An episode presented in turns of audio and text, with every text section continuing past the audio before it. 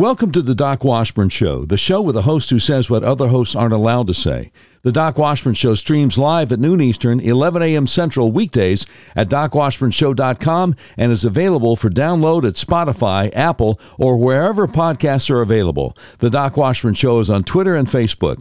You can email us at contact at docwashburnshow.com or call us at 866 609 3711.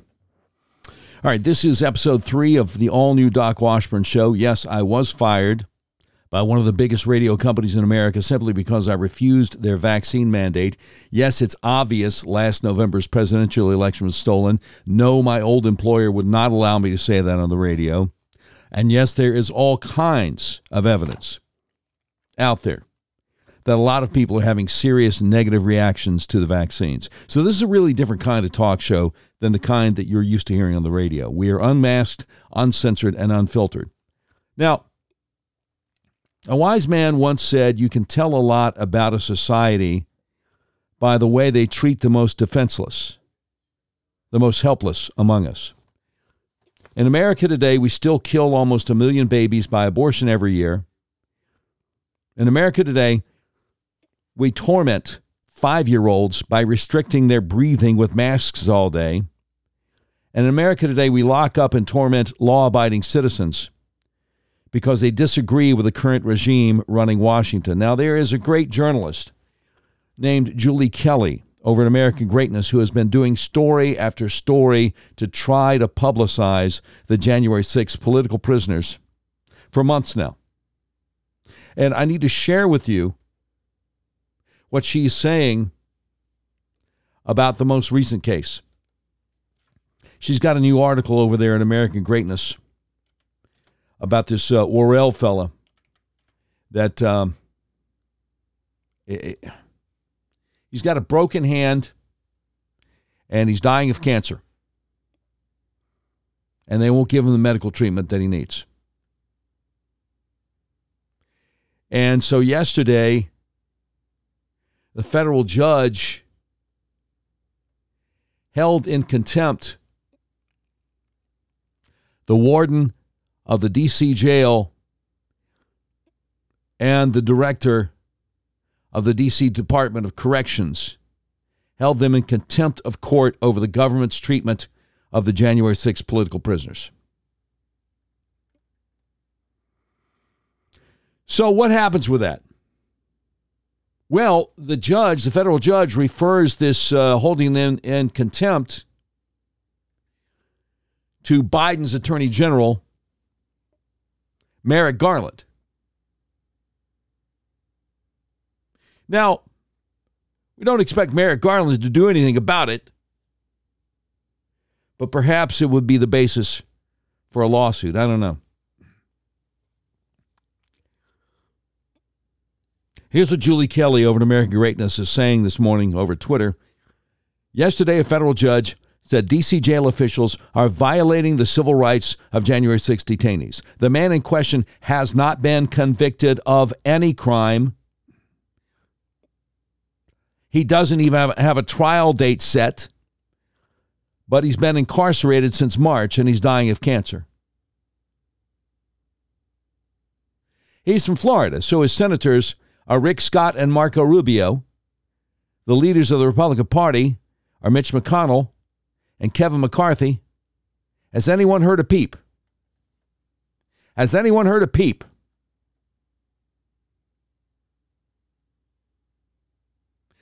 Now,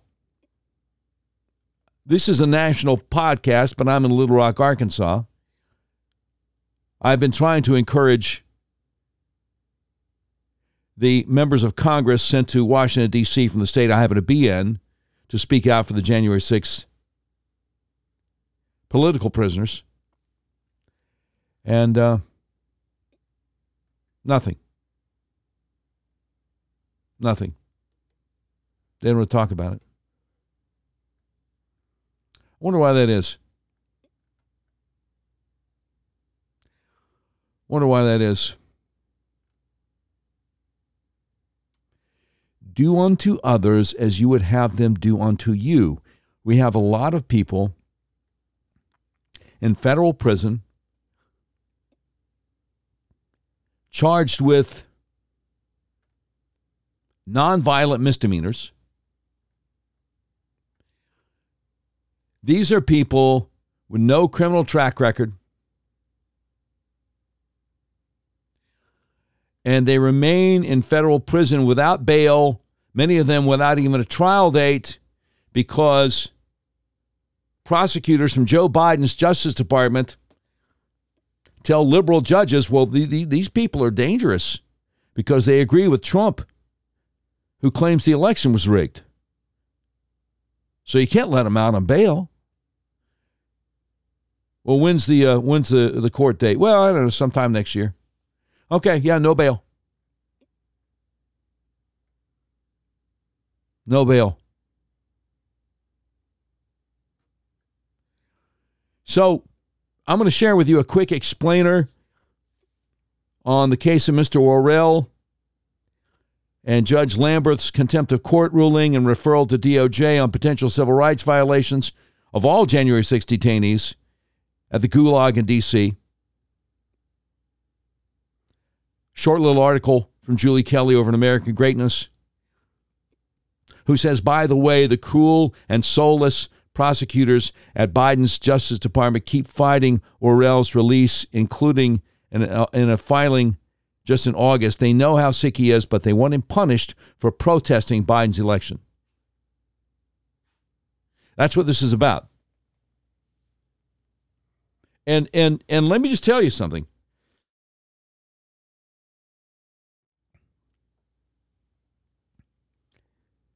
Somebody said history doesn't necessarily repeat itself, but it rhymes. When I was in the eighth grade, I remember in American history quite clearly, we were taught that Warren Harding ran for president in 1920 on a slogan of return to normalcy, but I didn't know what that meant till about 15 years ago when I read a book called Liberal Fascism by a guy named Jonah Goldberg. And what it meant was Harding, when he was running for president, said, Look, uh, if you elect me, I will set free the 100,000 political prisoners that Wilson has in jail. And people are like, uh, Yeah, yeah, we'd like to do that. Anyway, here is Julie Kelly's new article from American Greatness called Federal Judge Finds DC Jail Officials in Contempt, Demands Civil Rights Inquiry. And if you're sitting there going, well, Doc, you know, I mean, why should I be concerned about this? Need I tell you? Do, do you really want to know? I mean, I'm thinking if you're listening that you probably know exactly why you should be concerned about this. But just in case, just in case you don't know, let me remind you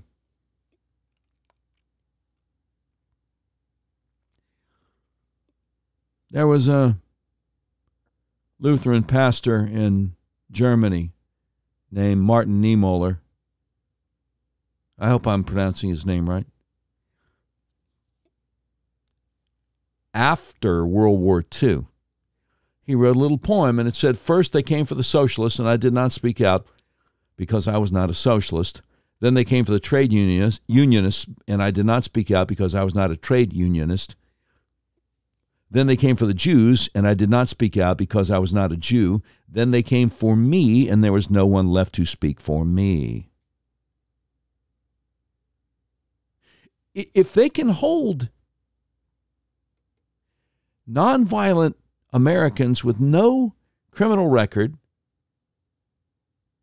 charged with nonviolent misdemeanors after the police opened the doors to let people into the Capitol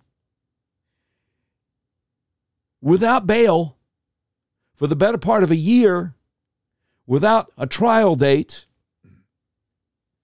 with the federal government refusing to release 14,000 hours of closed circuit security camera video from January 6th at the Capitol because a lot of it might be exculpatory to the defendants. They could do that to them. Why do you think they wouldn't eventually wind up doing it to you? Are you awake yet? Are you paying attention? Attorney General Merrick Garland has told the FBI that parents who protest at school board meetings peacefully, complaining about critical race theory, are domestic terrorists who need to be investigated. Are you awake yet? Are you paying attention yet? If they can do it to them, they will get around to you. Don't worry. They'll get to you. All right, let me uh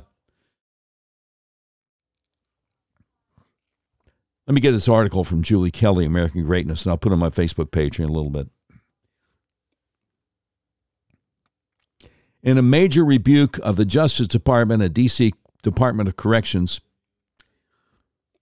District Court Judge Royce Lamberth yesterday found the jail's warden and director of the Department of Corrections in contempt of court for refusing to turn over records related to the care of Christopher Worrell, a January 6 detainee who suffers from non Hodgkin's lymphoma and a broken hand. He has been incarcerated under a pretrial detention order sought by Joe Biden's Justice Department and approved by the court's chief judge since his arrest in March. Worrell has been in the D.C. jail used specifically to house January 6 defendants since April. Judge Lamberth scheduled the hearing on Tuesday after D.C. jail warden Wanda Patton and Department of Corrections Director Quincy Booth failed to comply with his October 8th order to submit the evaluation by an orthopedic surgeon who determined in June that Worrell needed surgery for a broken hand he suffered in May, and also to submit Worrell's medical requests related to needed cancer treatments. Jail officials and attorneys representing the department claimed the screw up was a miscommunication.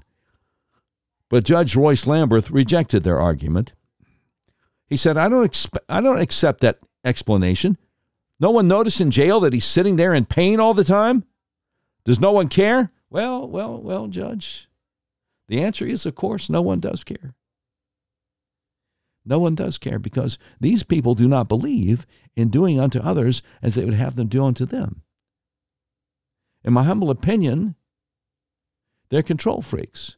They like power and they like causing other people pain. Now, Christopher, Christopher Worrell's attorney, Alex Stavrou, told Judge Lamberth his client is being subjected to cruel and unusual punishment in the jail. I would say so.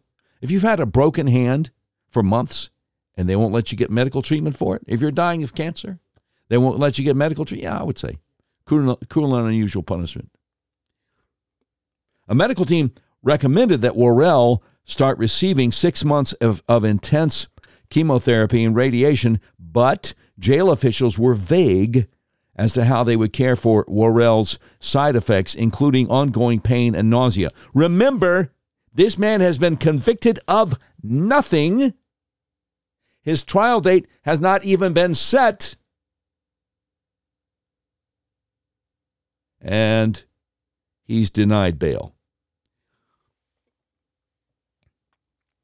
Judge Lamberth called the jail's treatment of Worrell inexcusable and questioned aloud whether Worrell was being treated differently because he's a January 6th defendant. Gee, I wonder, I wonder, Judge, if that's possible. Julie Kelly says she has reported here for months how the constitutional and human rights of January 6 detainees have been routinely violated at the D.C. jail. Are you hearing about this anywhere else, by the way? I don't know. I don't know. Republicans in Congress sure aren't talking about it, with very few exceptions. People like Marjorie Taylor Greene in Georgia And Judge Louie Gohmert out of Texas and a handful of others have brought it up, but very few exceptions. You know who I'd like to hear from on this? Because he's really good at giving a speech. He's really good at speaking up for the downtrodden. That will be Trey Gowdy, former congressman out of South Carolina. I don't think he said anything either about this. Wonder why. Now, if I missed it, y'all let me know. Anyway, in an order filed after the hearing, Lamberth referred the matter to the Attorney General for appropriate inquiry into potential civil rights violations of January 6 defendants as exemplified in this case. Now, do I think there's any chance in the world that Merrick Garland will touch this with a 10 foot pole? No, I don't. Now, Julie Kelly gives some background on this. The FBI raided Worrell's home in Cape Coral, Florida on March 12th and charged him with multiple offenses, including spraying a police officer with pepper spray, disorderly conduct, and civil disorder. Worrell, who has no criminal record, never entered the Capitol building. A few days after his arrest, Judge Beryl Howell, an Obama appointee and chief judge of the D.C. District Court, handling every January 6 case, reversed a lower court ruling allowing for Worrell's release. The court was aware of his cancer diagnosis but ordered him transported from Florida to the D.C. jail anyway. In June, Lamberth denied another motion for Worrell's release an emergency motion for Worrell's release filed by his former attorney in August is still pending before the court.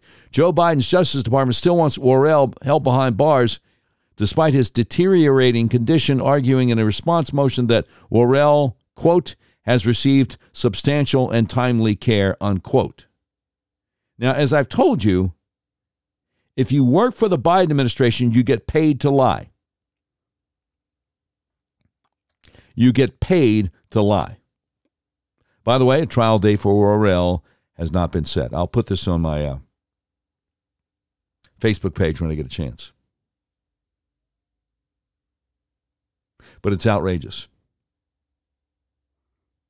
It's outrageous. It's unconscionable. And it's certainly outrageous and unconscionable that hardly anyone in conservative media or for that matter,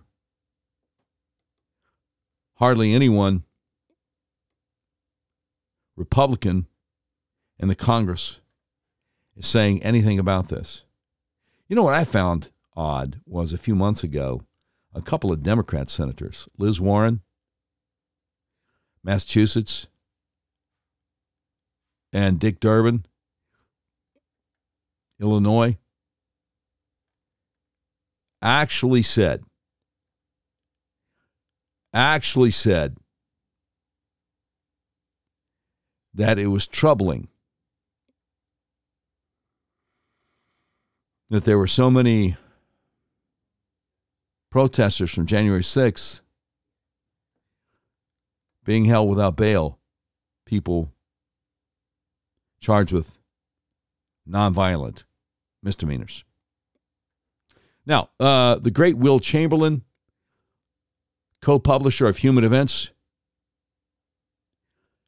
here's what he's saying today. A January 6 detainee broke his wrist in May while in custody. Five months later, he still hasn't had the necessary surgery. Yesterday, a federal judge held the warden of the D.C. jail in contempt of court for it, and yet crickets from the media and crickets from elected Republicans he says, I remember there being a lot of advocacy organizations against mass incarceration, is what they called it, and for prisoners' rights. Weird how they're totally silent on this egregious third world treatment of prisoners in the nation's capital. Yeah, it is weird, Will. It is weird, Will. And we don't understand it. We do not understand it. Okay, you know who Sanjay Gupta is? Sanjay Gupta is the medical guy over at CNN. And Sanjay Gupta, this has been kind of viral in social media. A lot of people have been talking about it. Sanjay Gupta made a big mistake yesterday. He went on Joe Rogan's video podcast because he wanted to promote a book. And Mr. Rogan was ready for him. Now, the first voice you will hear is the voice of Sanjay Gupta. Horse dewormer's not a flattering thing. I get it's that. It's a lie. It's a lie on a news network, It- and it's a lie that's a willing. That's that's a lie that they're conscious of. This is not a mistake. yeah. The first thing, it's kind of, he's kind of slurred his words. The first thing Sanjay Gupta said was, horse dewormer is not a flattering term. And then that's what Rogan is responding to. It's a lie. It's a willing, knowing lie. And you notice that Sanjay Gupta responds, yeah. So he knows that his employer, CNN, lied about this. See, Joe Rogan got COVID, the Wu flu, the China virus. He took ivermectin and he got better pretty quickly. And CNN lied about it and said he was taking a horse dewormer. It's like they were upset that he didn't die. Sanjay Gupta is the medical expert that's on CNN. So here's more. They're unfavorably framing it as veterinary medicine. Well, the FDA put this thing out. You saw that. Did you see that thing that the FDA put out? What did the FDA put out? it was a tweet, and it was snarky. I admit it. They said, "You are not a horse. You are not a cow. Stop taking this stuff," or something like that. Why would you say that when you're talking about a drug that's been given out to billions and billions of people? A drug that was responsible for one of the inventors of it making the Nobel the Prize. the Nobel Prize in 2015. 15, yeah. Yeah, No, a, a well- drug that has been shown to stop viral replication in vitro. You know that, right? Why would they lie and say that's horse dewormer? I can afford people medicine. this is ridiculous. It's just a lie. I don't think anyone is. Th- But don't you think that a lie like that is dangerous on a news network when you know that they know they're lying? You know that they know that I took medicine. Like here it is. This is ivermectin. You got This it is with right you. here. Somebody gave it to me. Okay.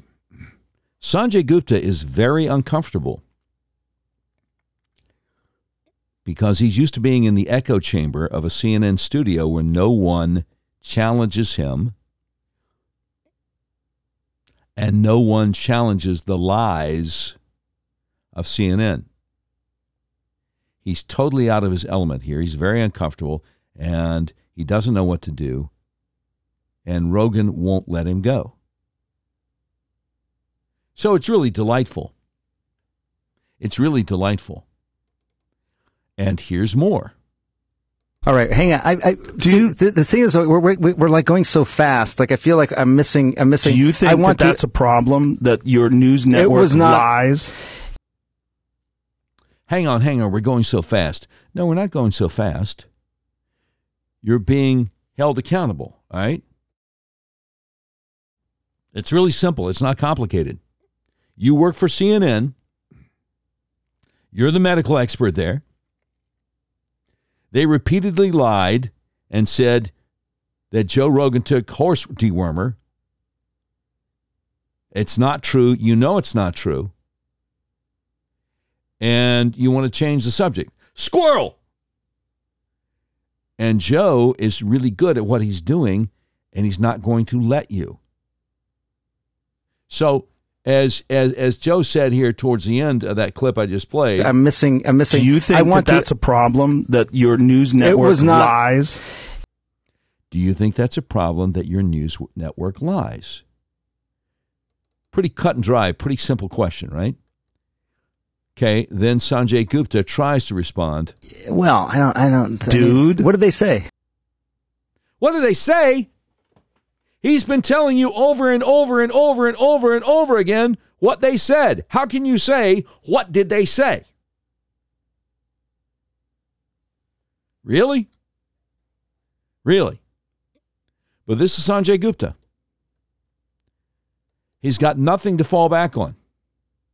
Here's more. They lied What did and they said say? I was taking horse dewormer. First of all, it was prescribed to me by a doctor. Yeah, yeah. yeah. Along they with shouldn't have said a it was bunch horse. of If- other if it was- medications. if you got a human pill, because there were people that were taking it, the veterinary medication, and I, you're not obviously. You got it from a doctor, so that it shouldn't be called that. Ivermectin can be a very effective medication for parasitic disease, and as you say, it's probably you know I think what a quarter billion people have taken it around the world.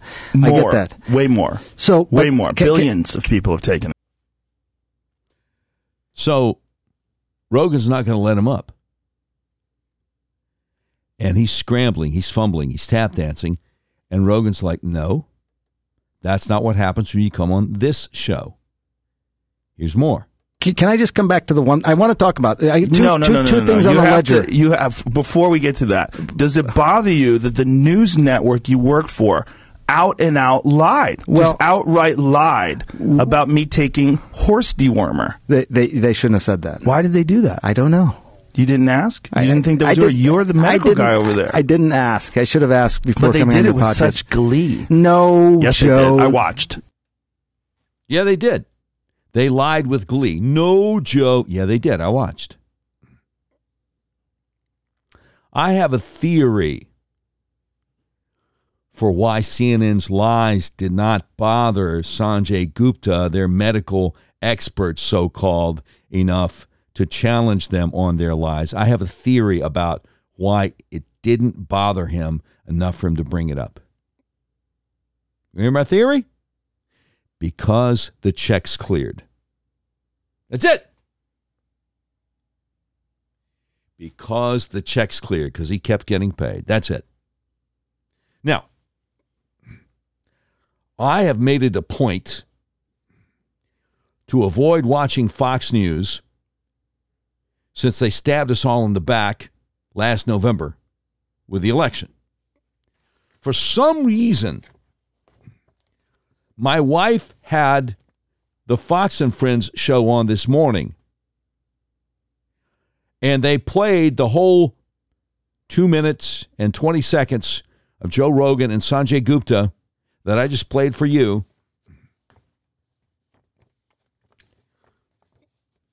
And you know, Fox News's morning show has uh, Brian Kilmeade on one end of the couch and Steve Doocy on the other end of the couch.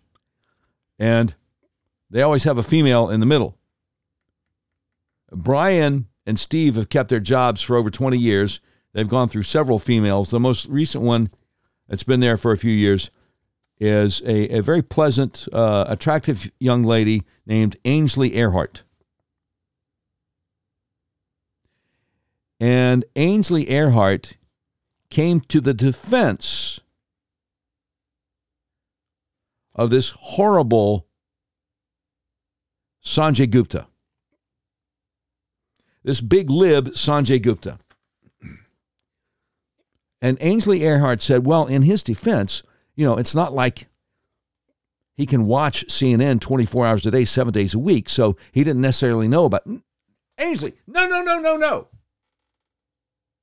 At no point did Sanjay Gupta, when being interrogated, given the third degree by Joe Rogan, at no point did he say, Oh, no, wait a minute. They did what?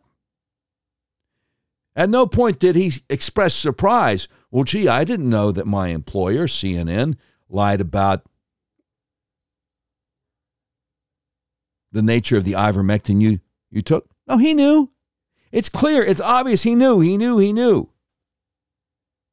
But again, this is the same Ainsley Earhardt sitting in the middle of the curvy couch on Fox and Friends, who, when Chris Wallace was criticized by conservatives for defending Dementia Joe a few months ago, responded, Well, now Chris is Chris. You know, Chris works here. He's like family, and we like Chris.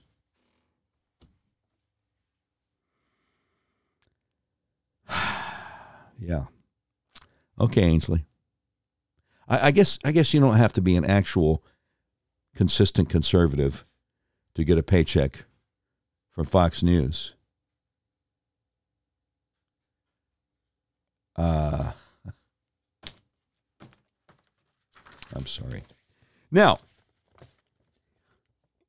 as we said online, what does Joe Rogan's holding Sanjay Gupta of CNN accountable have to do with Doc's former employer firing people? Well, I'll tell you. I'll tell you. Sanjay Gupta has been doing morning updates for something called Westwood One now for years.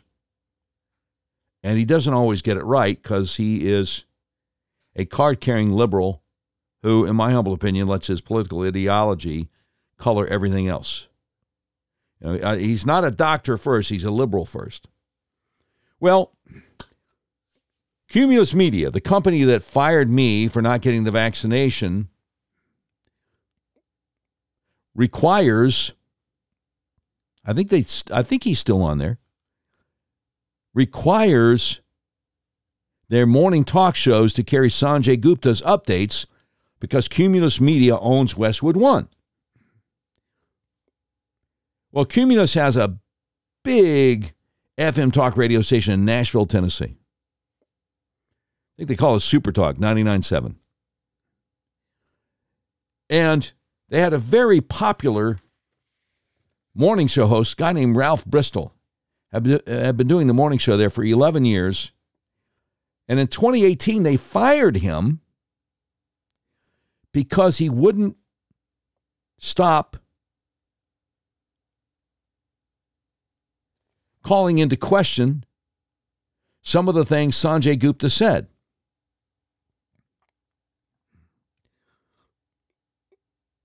So Cumulus was making a big mistake by trying to jam liberal con- content down the throats of conservative talk radio listeners. Ralph Bristol, their morning guy in Nashville in 2018, was trying to stand up for his listeners. Because I got to tell you something. I got to tell you something putting liberal content on a conservative talk radio station would be about as bad as putting gangster rap on a classic country oldie station. You can't do it. People don't want to hear that kind of garbage.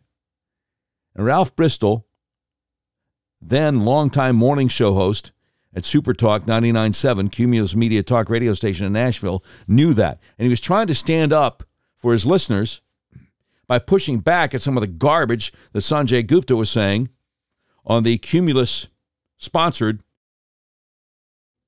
update that all their talk stations had to carry morning drive. And Cumulus told him to cut it out. They wanted him to act like Sanjay Gupta was an actual respected uh, medical expert, that people should accept as gospel whatever he said whether they're conservative or liberal. And Ralph wouldn't do it. So they fired him in 2018. Now, I've never met Ralph Bristol, but I admire him. I admire him. Well, he's got a new Facebook post out this morning, and I want to share it with you because Number one, it's very well written. Number two, it speaks to exactly what's going on in our country right now. And number three, as a talk radio listener, I think it's a crying shame that these big radio companies get rid of important voices that speak to what's going on in our country right now. Okay? Hang on just a second. I I, I got to take a break. I got to take a breath. I mean, I got to take a breath and get a drink of water. Um, this will be quick and painless. Only take about 25 seconds. You're listening to The Doc Washburn Show, the show that talks about what you actually care about. The Doc Washburn Show streams live at noon Eastern, 11 a.m. Central, weekdays at docwashburnshow.com and is available for download at Spotify, Apple, or wherever podcasts are available. The Doc Washburn Show is on Twitter and Facebook. You can email us at contact at docwashburnshow.com or call us at 866 609 3711. All right. So you got Sanjay Gupta, for the first time in his life, publicly being held accountable by Joe Rogan. He's very uncomfortable with the fact that Rogan keeps on saying, why did your network lie? Why did your network lie? Why did your network lie? Well, well Joe, look, uh, this is going so fast. I, I want to get over here and talk about this. No, no, no, no, no. Why did CNN lie and say I took horse dewormer? It wasn't true. You knew it wasn't true. All of them knew it wasn't true and they did it gleefully. Well, no, Joe. Yes, I watched it. So Rogan did a wonderful job there. And it's about time somebody tries to hold Sanjay Gupta accountable. Three years ago, the morning show host at Cumulus Media's big talk radio station in Nashville, Ralph Bristol, tried to hold him accountable, and Cumulus Media thanked him by firing him. Nope. You just got to suck it up and pretend everything's okay when we, when we jam a liberal down your throat. No. Now, today, Here's what the great Ralph Bristol, who I am sure is still missed by talk radio listeners in Nashville, Tennessee, and surrounding areas. Here's what he said on Facebook today, and I want to share it with you because he nails it. His Facebook post today is called I Told You So. He says, This is the first time in more than 40 years of writing columns that I have said outright, I told you so. I'm past due. Mandates create more harm than safety. I told you they would. The evidence continues to mount. The reappearance of empty grocery shelves, canceled airline flights, a supply chain bottleneck for the ages, and many other shortages and inconveniences are exacerbated by employees leaving their jobs rather than complying with vaccine mandates. A record 4.3 million people quit their jobs in August. Trucking companies are so desperate for drivers, they are teaching teenage girls to drive. The number of job openings continues to break records and grow by hundreds of thousands a month. And the worst is not over as holiday shopping promises to choke a supply chain that was already gasping for relief before the vaccine mandates made it much worse. Those who still disagree with me may argue that many, if not most, businesses and the federal government are achieving vaccination levels among their workforce that are much higher than the average in the population, often in the 90% or pardon me, often in the 90 percentile or higher compared to 75% of the eligible population as a whole. But that doesn't take into account the fact that a large part of the 25% who have not been vaccinated are also part of the 33% of the population that has already been infected and developed antibodies as a result. Combining Combining the vaccinated population with the natural antibody through infection population achieves an immunity rate of 90 or more in the eligible population. That leaves a small minority of the population, including children who are not eligible for the vaccine, unprotected by either a vaccine or natural antibodies through infection. The vaccine mandate, pardon me, the vaccine, ma- vaccine mandates could not have been more poorly timed. Most of the mandates were imposed when the vast majority of the population already had a high degree of immunity either through being infected or by getting the vaccine but the labor supply shortage was going from bad to worse. Delta variant cases and hospitalizations peaked September 1st thanks to more widespread immunity. Many of the vaccine mandates came after the peak when they were the least necessary and when supply chain bottlenecks were mounting, with key California ports reporting near record backups and growing. COVID 19 gave the U.S. an unprecedented one two punch, with a new, stronger Delta variant breaking through the defensive lines we had formed against the first virus. It caused the U.S. government and many corporations who take their cues from the government to try to force more people to join the antibody line of defense. They went from recruiting to drafting people to the vaccination army, and that backfired by stiffening the natural resistance and triggering even more shortages and inflation. They can't say they weren't warned.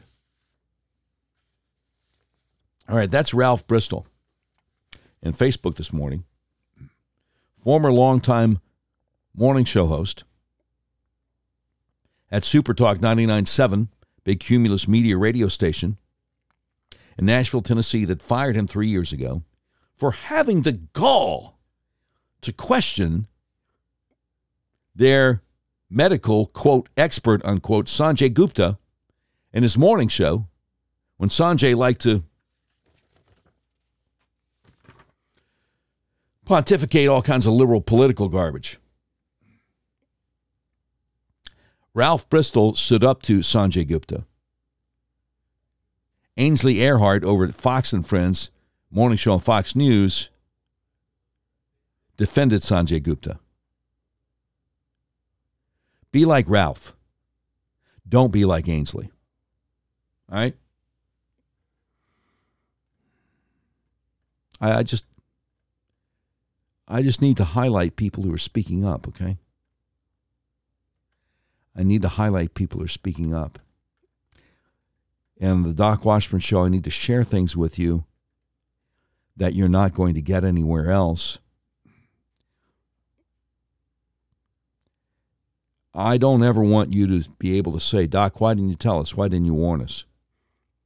By the way, ABC News reporting the U.S. government says it expects households to see their heating bills jump as much as 54% compared to last winter. Now, why do you think that is? Got any thoughts about that? Household heating bills, they say, are probably going to be 54% higher this winter than they were last year. Joe Biden promised he wasn't going to raise your taxes if you make less than $400,000 a year. He didn't promise that he wasn't going to make it difficult for you to be able to heat your home in the wintertime, did he? No. No, he sure didn't. And by the way, he is raising your taxes if you make less than 400,000 a year. The great Matt Whitlock, Republican communicator out there on Twitter says, you know, there are about 20 different ways the Biden administration made this happen. Heating bills jumping as much as 54% compared to last winter. He said, let's do this. First of all, number one, canceling the Keystone XL pipeline. The Obama administration estimated Keystone would create 43,000 jobs and generate $4.3 billion in economic activity. It moved 830,000 barrels of crude oil a day in the safest way possible. Now it's moved by train and or truck, slower and more expensive. All right, what else has Biden done to raise your heating bill this winter. Number two, halting oil and gas leases on federal land. In 2019, federal leases made up for 22% of U.S. oil. And I don't know what that is, but I hope I don't hear it again. Let me try this again. In 2019, federal leases made up for 22% of U.S. oil and 12% of natural gas production. The pause didn't last, but it hurt jobs and began the slow rise of energy costs they're now trying to make up for. The pause, the halting of oil and gas leases on federal land. Number three, canceling oil leases in Alaska's Arctic National Wildlife Refuge, or what the Wall Street Journal referred to as America's energy gift to dictators. Number four,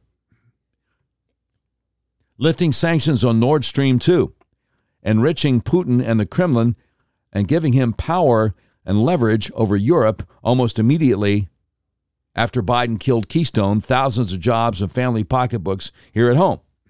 Well, see, that's weird because I thought the libs said that Trump did the bidding of Putin. Oh, so it's actually Biden, Dementia Joe, otherwise known as Let's Go Brandon. Number five, when energy prices started rising, instead of going to domestic energy producers, Biden went to OPEC and Russia to ask them to produce more. And he links to a good letter from Republican senators explaining why that move was terrible for American energy. I'll try to share this also on my Facebook page in a little bit. Number six, skewing energy plans toward wind, solar, and electric vehicles relies heavily on minerals that we need from China, putting them in the driver's seat for our energy and climate future. Number seven, Biden's enhanced unemployment benefits destroyed the trucking industry, hurting supply chains for all sorts of goods, but also slowing energy conveyance around the country. It still hasn't come close to recovering. There are several egregious climate policies in the Biden spending bill. Some of the worst for energy costs, climate police, new methane taxes, new natural gas taxes, mandated shift to wind and solar within eight years, and more mining and, energy withdrawals. Okay? The Biden spending bill has $100 billion for green energy special interest subsidies, loans, and carve outs, many of which deliver money directly to the wallets of elected Democrats, Secretary Granholm, and a giant swatch of Democrat donors. Incredible that the day before Biden groveled to energy companies to help lower costs, his EPA administrator was out touting his plan for a giant truckload of new job killing, energy price raising environmental regulations. Biden and the left's hostility toward energy development has oil production down 15% from pre pandemic levels. And people wonder. People wonder why their energy, why, why, why the price is going up at the, uh, at the pump, at the gas pump. Know what I'm saying? People wonder because folk are not going to be ready for this. Low low income folk, when it gets cold this, this winter and your heating costs are up 54%, they're not going to be ready for that. They're absolutely not going to be ready for that. And they're not going to understand why it is. Not even going to understand it. No. No. Now, what what did, what did Dementia Joe say yesterday about everything? Here he is at the White House, stepping up to the podium. Thank you. Well, good afternoon, everyone. I know uh, you're hearing a lot about something called supply chains and how hard it is to uh, get a range of things from a toaster to sneakers to bicycles to bedroom furniture. You're hearing a lot about something called supply chains? Like this is some kind of new concept for him? Like he thinks we don't know what supply chains are? All right, all right, I'm sorry. more from uh, the occupant of the Oval Office. Let's go, Brandon. and uh, that's why back in February, I signed a piece of legislation on supply chain, a executive order on supply chains, and well, we had to move on it. And with the holidays coming up, you might be wondering if gifts you plan to buy will arrive on time. Well, let me explain. Supply chains essentially mean how we make things and how the material and parts get delivered to factory, a factory, so we can manufacture things and manufacture them here. How we move things, how a finished product moves from a factory to a store to your home. Really? So that's what supply chains mean. See, because none of us ever heard of supply chains before. Dementia Joe. Let's go, Brandon. None, none of us have ever heard any of that before. Well, thanks for thanks for breaking that down for us, big guy. That's a hundred called you, right, big guy? Because you had a percentage of all these ill-gotten gains, right, big guy?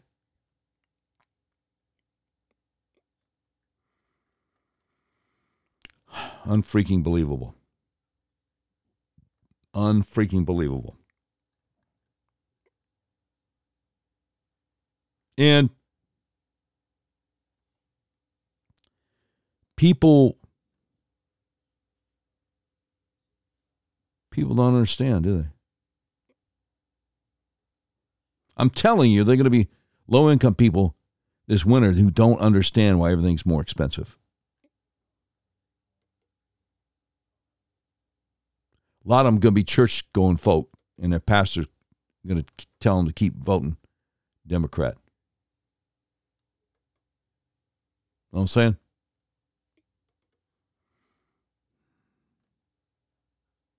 It's a shame. It's a shame. Now, I need to share something else with you, and a, a hat tip to Dr. Andrew Bostom, academic internist and epidemiologist.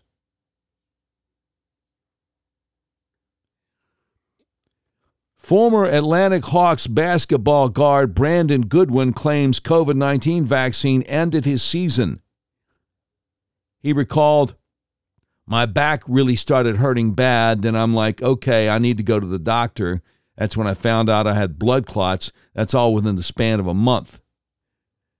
Goodwin then left nothing up to the imagination when he revealed what he believed caused the health issues. He said, I was fine until then. I was fine up until I took the vaccine. I was fine.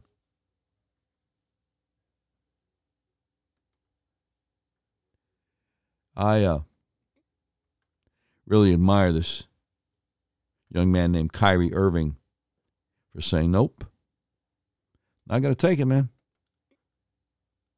Not going to take it. Now, trial attorney and opinion columnist Marina Medvin, again over on Twitter, said, You know, the science in 2018 said even N95 masks don't stop the spread of viruses. And she links to it here. Quote We conducted a cluster randomized, investigator blinded, multi site effectiveness study comparing, comparing N95 to MM in geographically diverse, high exposure outpatient settings between 2011 and 2016. Each year during VR2 season, in other words, flu season, participants were assigned devices when within six feet of patients with known or suspected respiratory illness. Respiratory swabs were collected from symptomatic and asymptomatic participants in this outpatient based, cluster randomized, controlled trial, neither N95 nor MM resulted in superior protection from LCI or VR2. The science said that even the N95 masks didn't work in 2018. What changed? What changed? By the way, one of the things I love doing is talk about the elephant in the room. All right? Here's what the New York Times has on a graph. COVID 19 deaths in the United States are 131% higher today than they were at the same point last year. Majority of Americans are vaccinated today. Nobody was fully vaccinated a year ago. If this is the vaccines working, I'd hate to see what it looks like when they don't. Know what I'm saying? I mean, it's uh,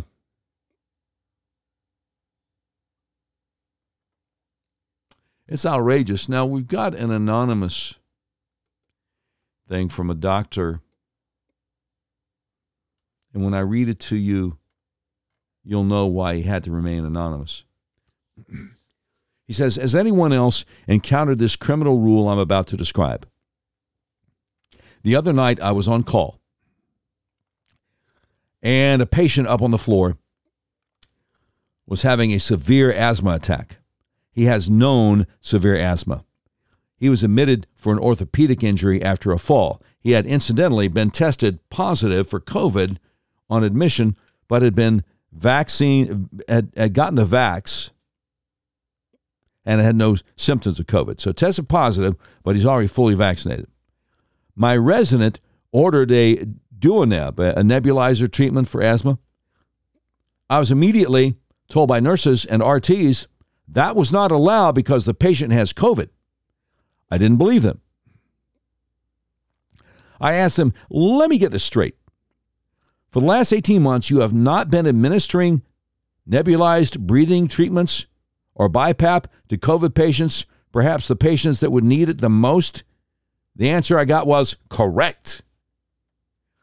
I got upset, insisted on reaching the physician admin who's in charge of the committees who makes these rules.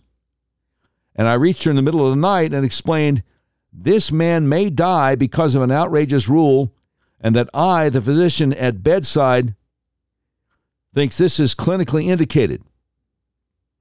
I would characterize, I would categorize this as malpractice. I also said, so if y'all actually believe this vaccine works, you are choosing believing a PCR test with a known false positive rate. And based on this test, you're withholding treatment to a patient that's having an asthma attack. Furthermore, they've been withholding these treatments to COVID 19 patients. I'm outraged to have found this out. After I spoke to the admin, she let me give the albuterol but she did say that they've that they're removing this rule soon anyway. I told her it was 18 months too late. I don't think people understand that docs have no power. At least the docs who want to do the right thing. I had to fight to get an albuterol nebulizer. I happened to be there. I had to fight back and get permission from another doc admin to do a normal thing and treat a patient with asthma. Why do people read this and still think I did nothing? I'm a surgeon. I'm still the boss in the OR, fortunately. fortunately. On the floor, dealing with things I don't deal with, often like asthma, with these nursing supervisors. I can order something and insist on anything I want. Doesn't mean they'll follow the order if there's some asinine institutional protocol. I did fight. I got the personal number of an admin, woke her up in the middle of the night, made her agree. I mean, but this takes me back to what I seen the other day, which is how many people go to hospital, test positive with COVID, have the symptoms, and they don't treat them. They don't give them anything. Put them in bed, eventually put them on a, a vent, and they die. When they could have given them ivermectin. Why are our healthcare facilities, why are our doctors who take the Hippocratic Oath first do no, do no harm, why are they killing people? Now, before the Wu flu kicked in, before the China virus kicked in, the third leading cause of death in America was medical mistakes. But it takes it a whole different level. It takes it a whole different level when you lie and you deny them the ivermectin. And by the way, earlier, earlier, earlier, we were playing Sanjay Gupta and Joe Rogan. And Sanjay Gupta was saying, yeah, ivermectin is great for uh, dealing with parasitic infections. Okay? How do we know that the Rona doesn't have something to do with parasites? I'm just asking. I'm just asking.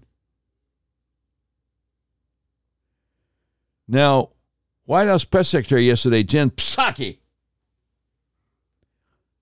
took a question about inflation and she said something that was just remarkable and shows either how out of touch she is or how much she enjoys getting paid to lie or both.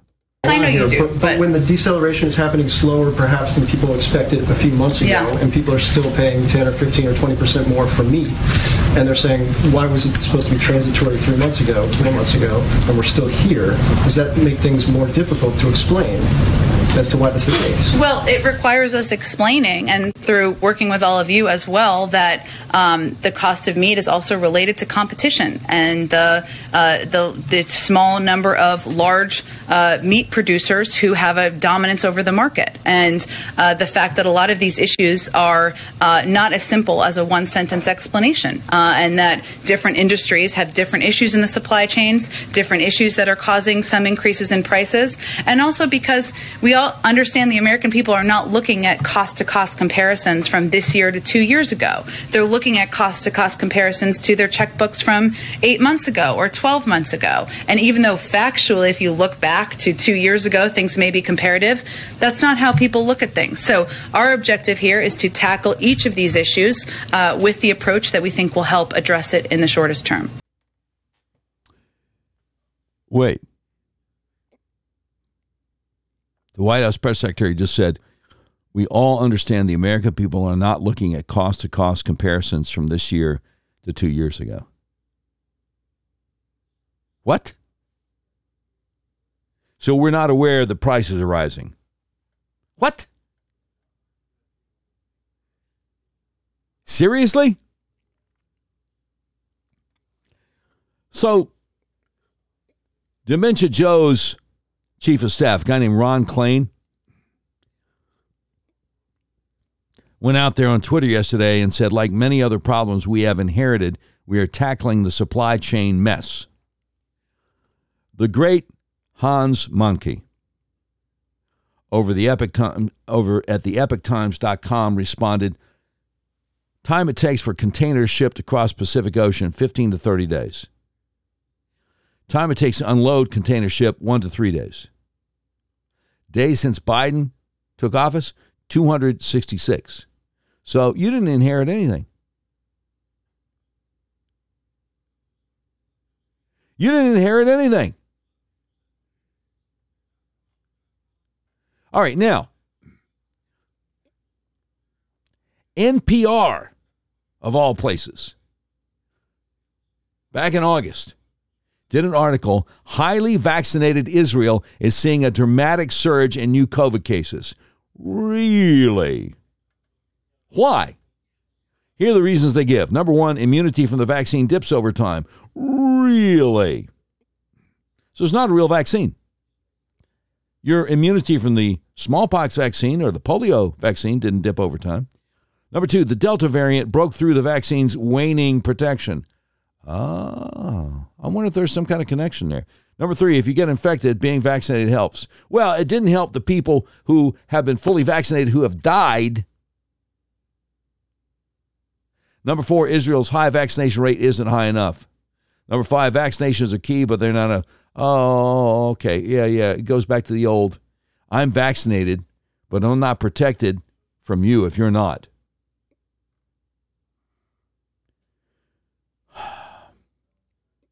Really? Really?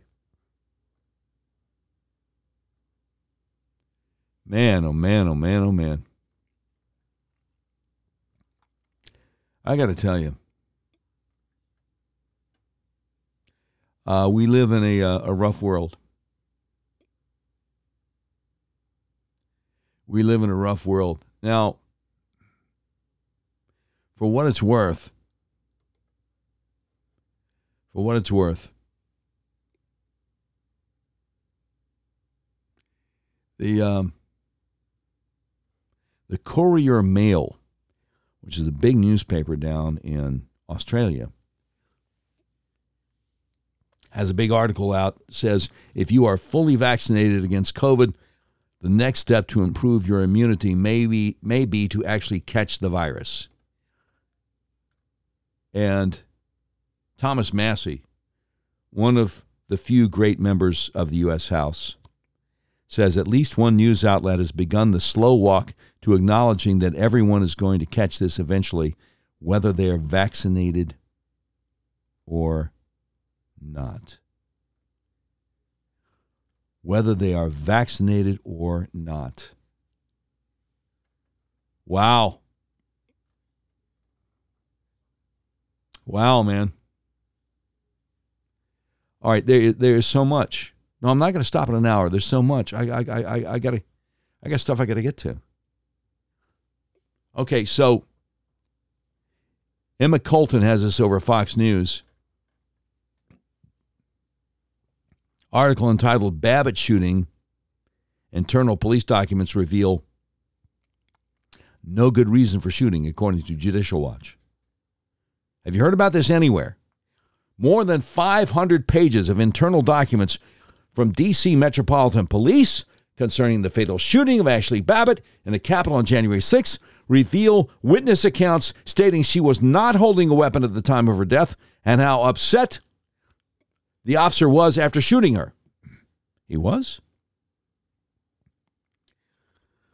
Tom Fitton, president of Judicial Watch, which obtained the documents through a Freedom of Information Act lawsuit in May of 2021, said these previously secret records show there was no good reason to shoot and kill Ashli Babbitt.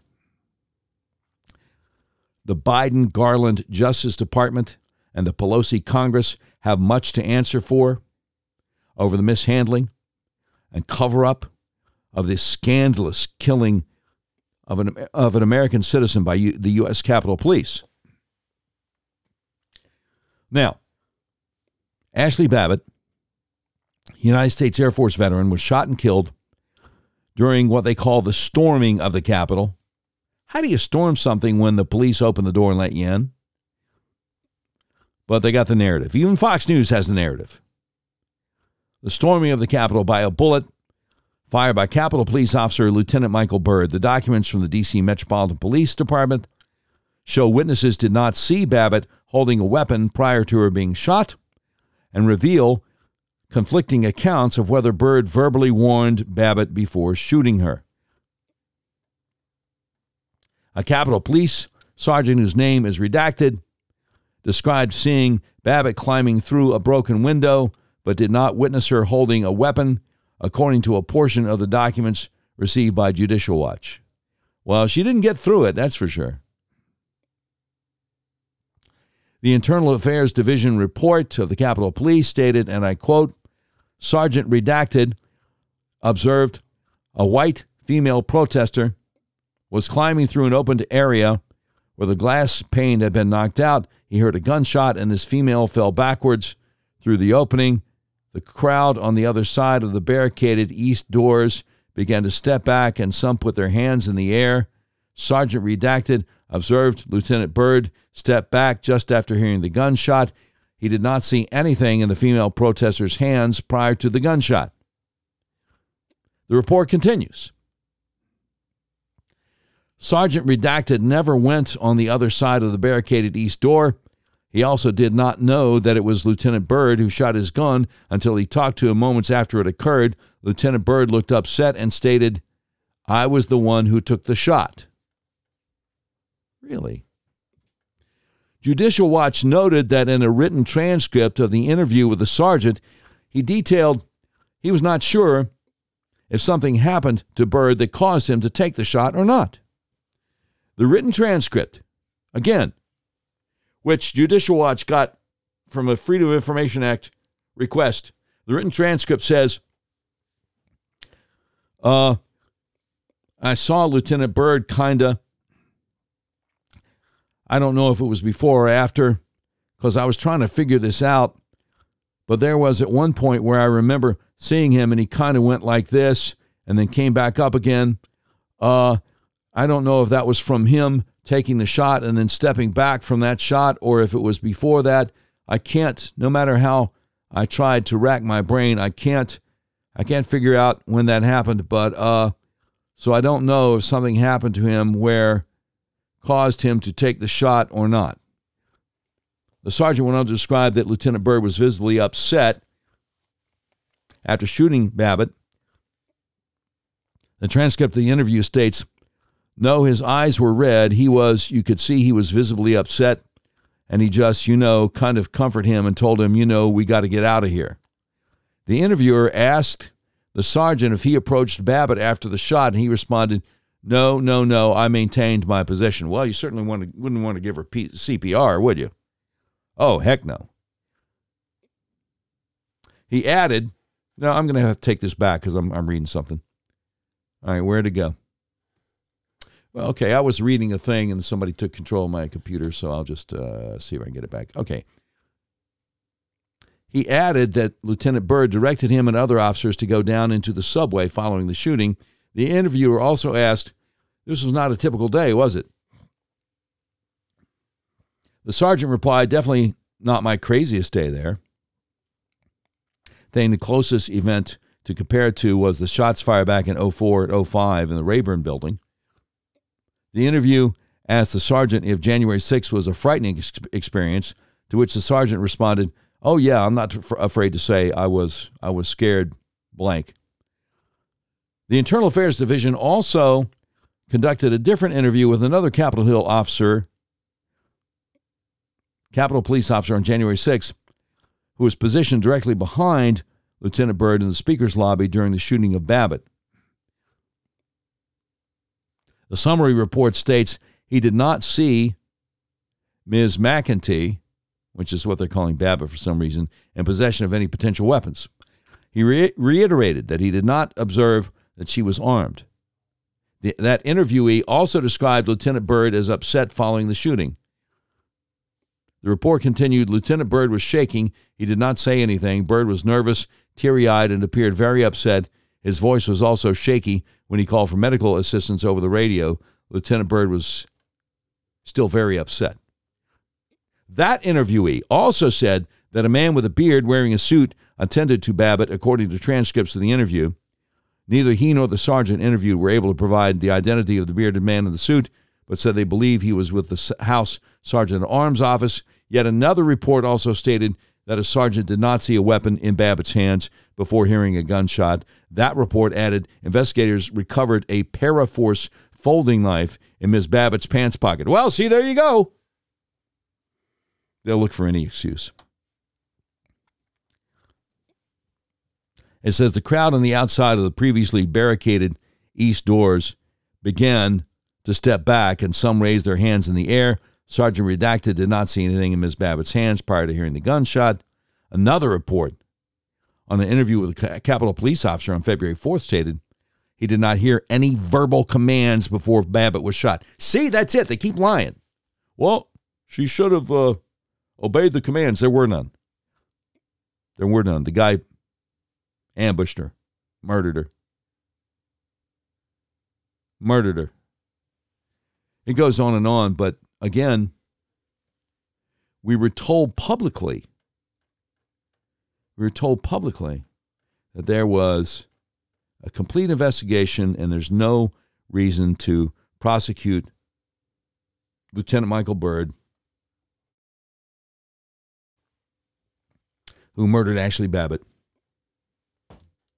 And so Judicial Watch does a Freedom of Information Act request, and they get they get the internal affairs report saying there was no reason. There was no reason for that man to shoot that woman. All right? So why is he not prosecuted? Well, the question kind of answers itself, doesn't it? He's not prosecuted because the Biden regime is going after their political enemies. And she supported Trump. Unarmed? Not warned? See, in America, we don't have capital punishment for people who are trespassing. We just we just don't. In a public building. We just don't. Now, I, I don't know if you heard about this, but there is a restaurant down in Florida somewhere that has a uh, has a sign out. It says, "If you voted for and continue to support and stand behind the worthless, inept, and corrupt administration currently inhabiting the White House." that is complicit in the death of our servicemen and women in Afghanistan, please take your business elsewhere. God bless America and God bless our soldiers. I need to find out where that is in Florida. So the next time, oh, oh, somebody, uh, somebody says it here. Okay, all right. Restaurant is called DeBary Diner, D E B A R Y, located in DeBary, Florida, Central Florida. Owner and family are huge veteran supporters. If you plan to go, check their website to see if they're open. DeBaryDiner.com. Wow. That's phenomenal. That is absolutely phenomenal. Um, pardon me. Lara Logan, the great investigative reporter, accuses Biden administration of hiding, hiding evidence of COVID 19 vaccine side effects. And that's just phenomenal. She is phenomenal. And of course, the liberal mainstream media is saying, oh, that's baseless. Oh, no, Biden's wonderful. He'd never do that. But of course, but of course he does. I got to tell you, there's so much, and you know, I. Uh, oh, okay. Well, we got to do this. No, no. Before we hang it up for the day, we got to do this. Um. So, Angelo Isidorou over the postmillennial.com Biden may be pulled into FBI probe of his son Hunter. Report. Oh, that's right. That's right. That's right. It links. It links.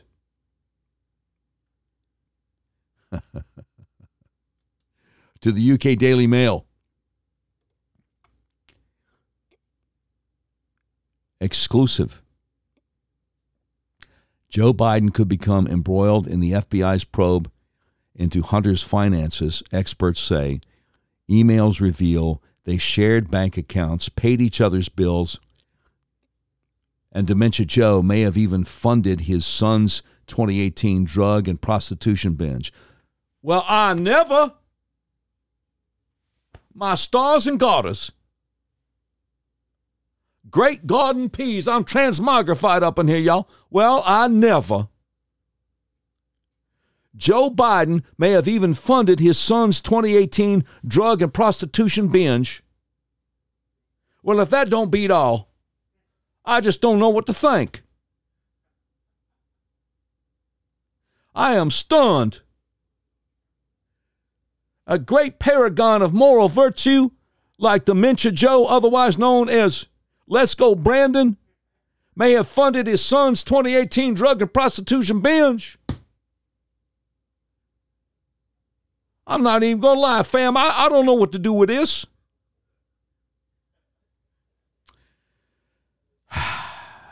But I digress. Emails from Hunter Biden's abandoned laptop obtained by UK Daily Mail reveal Joe and Hunter shared bank accounts and paid each other's bills. Dementia Joe, otherwise known as Let's Go Brandon, may have inadvertently funded his son's 2018 drug and prostitution binge. Oh, inadvertently. Yeah, yeah, yeah, because he couldn't have known, right? This is the same Hunter Biden that uh, texted his dad that his girlfriend, his brother's widow, didn't want to come over to the house anymore with the kids because she was upset he was walking around naked and, and, and smoking crack. And dad wouldn't have known. Right. Right. Emails between Hunter and Eric Schwerin, his business partner and consultancy firm Rosemont Seneca, show Schwerin was working on Dementia Joe's taxes. So it's Schwerin's fault that Dementia Joe owes a half a million dollars in taxes? Anyway, the claim raises serious questions about whether funds from the joint accounts were used for Hunter's May 2018 week long bender with the prostitution. So that's what they're calling it these days a bender. Is that is that anything like when somebody tells somebody else when they're real upset with them, hey, hey, hey, buddy, get bent? Well, it's the same root word. I don't know. It all goes back to Latin. I, am not all that bright. I don't know. Last December, Hunter admitted in a public statement he was under federal investigation over his tax affairs. A former federal prosecutor tells UK Daily Mail that if money was flowing between Hunter and his father, that could make Joe a target of the probe. Well, I'm sure Merrick Garland's DOJ and the FBI and never met a Democrat they don't like, I'm sure they'll be all over this like white and the proverbial race. The FBI and IRS probe is reportedly also looking into Hunter's foreign business relationships and the potential for money laundering charges. Let me let me see let me see if I can get this straight now. Let's see if I can remember. so the FBI director serves at whose pleasure? Oh yeah, the guy in the Oval Office, right? And the IRS director serves at whose pleasure? Oh, yeah, the guy in the Oval Office. Yeah, that's right. Yeah. So we're supposed to think that this would go somewhere? I mean, I'm just saying that well, no, I mean, it's always a good idea to get the, the, the, the truth out about stuff. You know? I'm starting to sound like some of my Facebook friends. Doc, you know nothing's going to happen. Well, yeah, but I also know that, you know, I shouldn't be.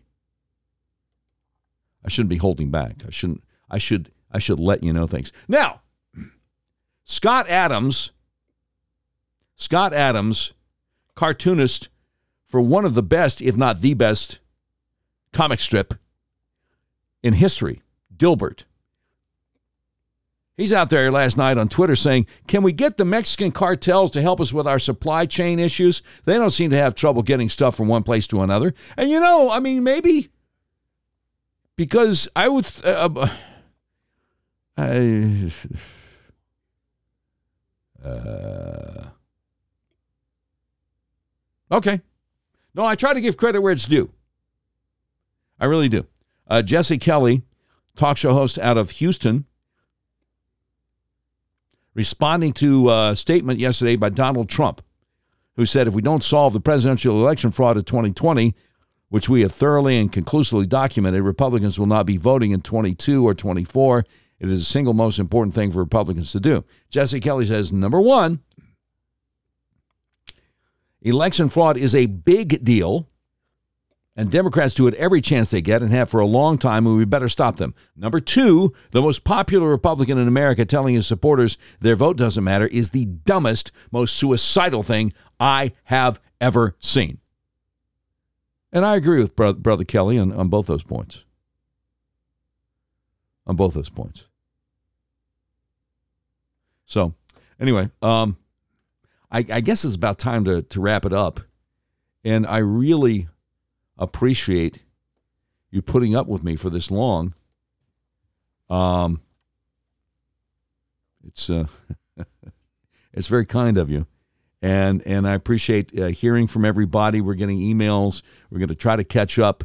Uh, we're going to try to work out the bugs, but um, but but God bless you. We we really appreciate you you putting up with us, and we really appreciate you telling people telling people about the new Doc Washburn show. And we're grateful. I'm grateful that God has put together a team of people to uh, to help me do this. And so, anyway, um, I guess we will see you tomorrow. Same time, same bat station. I'm Doc Washburn, over and out.